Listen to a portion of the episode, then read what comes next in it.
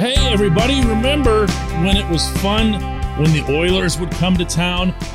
For those of you who are really old, I'm not referring to when Wayne Gretzky and all those guys would show up and beat the Penguins like 13-4 or whatever it was. I'm referring to Connor McDavid and Leon Draisaitl showing up.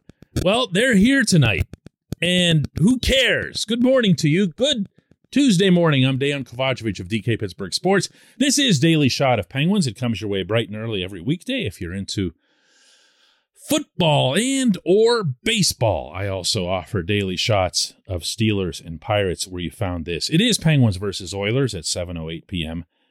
tonight at PPG Paints Arena, and it will mean nothing, certainly not in the standings, not to the Penguins and not to the Oilers, and really not to any of us who used to get into the Sid versus Connor debates.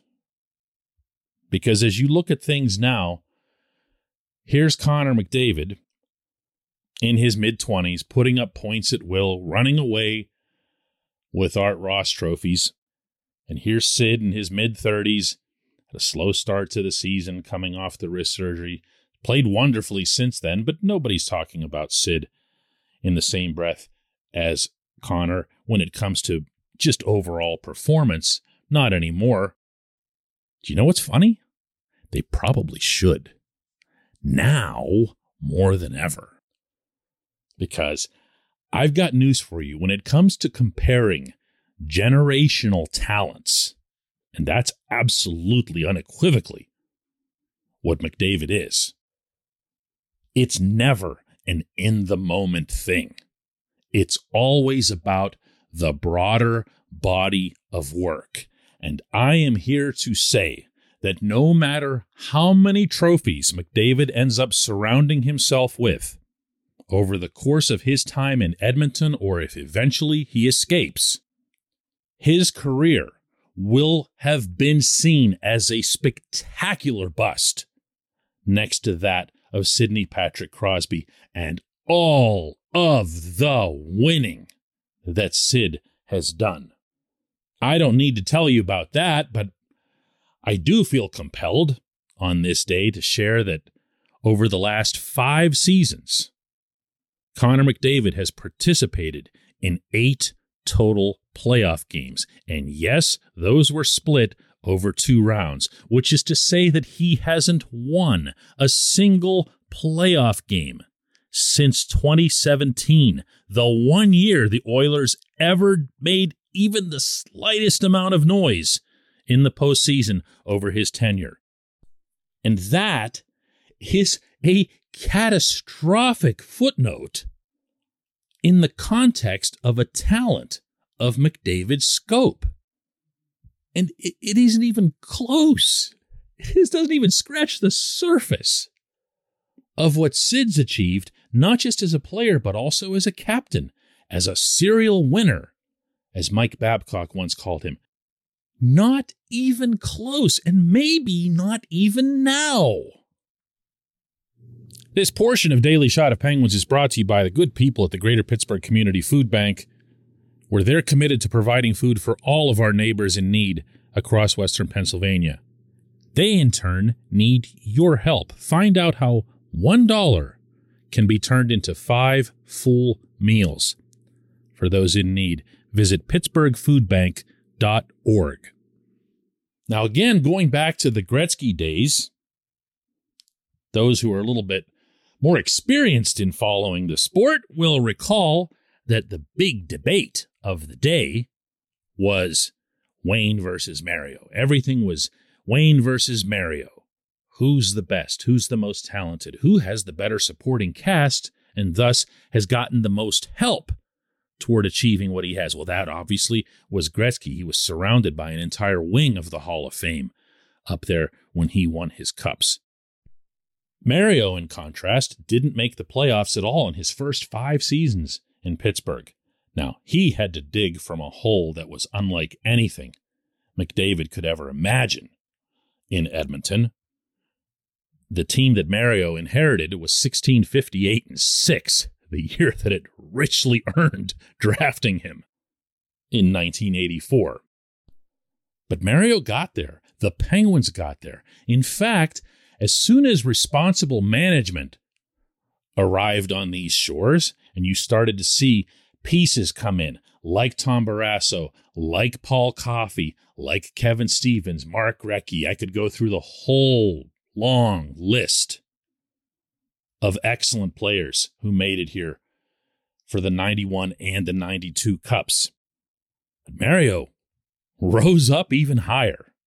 Mario led those teams to those championships. My goodness, I left out Ron Francis and Ove Samuelson and Larry Murphy. See what I mean? You can't even get started on this dialogue without going through the whole roster. But it happened, and he performed in turn. Sid came to Pittsburgh in a much more similar situation to what McDavid did in arriving in Edmonton. The team wasn't, some kind of major mess. It won a lottery, beating out the Sabres, who'd actually really earned that pick. And because the Oilers at that point were operating in a salary cap league, just as the Penguins were upon Sid's arrival, there was going to be a chance for the team to get pretty good pretty quickly. Well, the Oilers have had talent. The Oilers have added talent, not nearly enough, and they haven't had good management. But when you have Leon Draisaitl as your, you want to call him a sidekick? Dude puts in 50 goals and 100 points every year. I'd compare him more to the dynamic between Sid and Gino, McDavid and Draisaitl. So there's even another center there to take some of the heat off of him. And he hasn't gotten it done. Last year, the Oilers played Winnipeg in the first round. The Jets did all kinds of hooking and holding and slowing down McDavid, and McDavid complained about it, and that ended up looking even worse because you can't do that in a series between two Canadian teams with all the macho-ness involved. And he looked really bad, and he didn't score much at all until the series was out of reach. Here's my point. Sidney Crosby is a superior player over the course of his career to Connor McDavid in every way. There are no exceptions to this. And the fact that Sid is still out there at his age, putting up 84 points, despite missing pretty much the first month of this season, and yet again would have his team in Stanley Cup contention if their starting goaltender hadn't gotten hurt, while the Oilers just barely squeak into the Western Conference playoff scene and are undoubtedly going to get bounced again in the first round, then no, the experts are right. There is no comparison between McDavid and Crosby. It's just not the way they think. When we come back, just one question.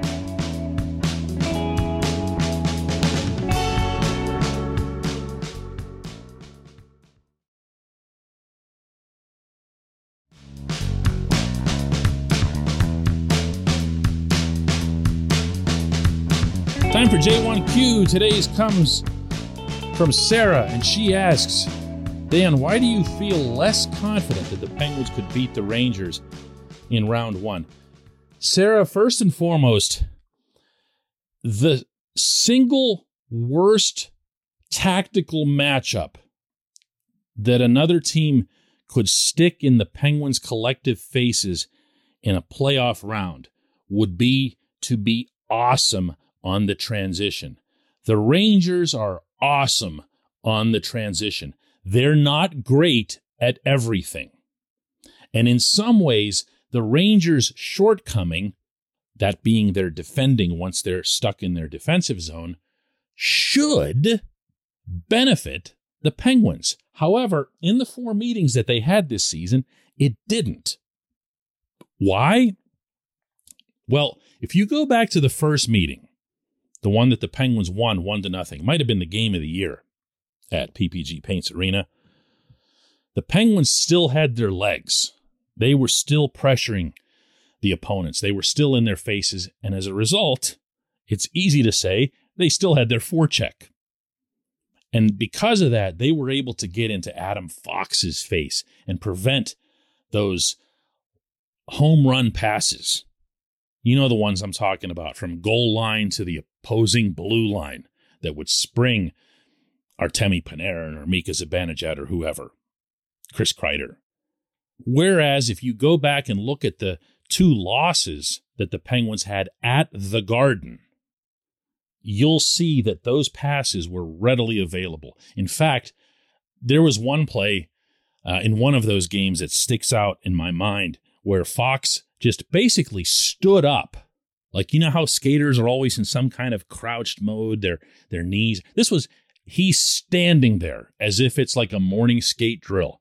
And he finds his guy 100 feet away, and boom, there they go for a 2-on-1 and another New York goal. If the Penguins can get in the Rangers' faces, they can beat them. If Casey DeSmith plays miles above whatever would be reasonably expected of him.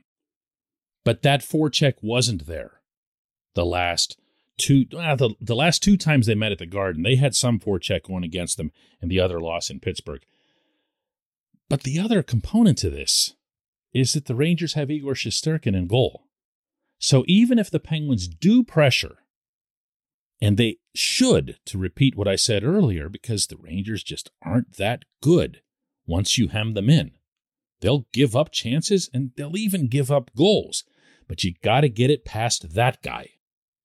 And the Penguins did almost none of that in the four regular season meetings, scoring, I'm going to remind everybody painfully, one, count them, one even strength goal over those four total games. Now look, I'm sure if you sat down and tried to analyze, Penguins versus Hurricanes or Penguins versus Panthers, particularly the latter, you'd find ways in which those teams would be superior to the Penguins in different ways. I believe that both of those teams are superior to the Penguins, especially with Tristan Jarry out. But in the Rangers' case, it's been right there in front of us, including the results.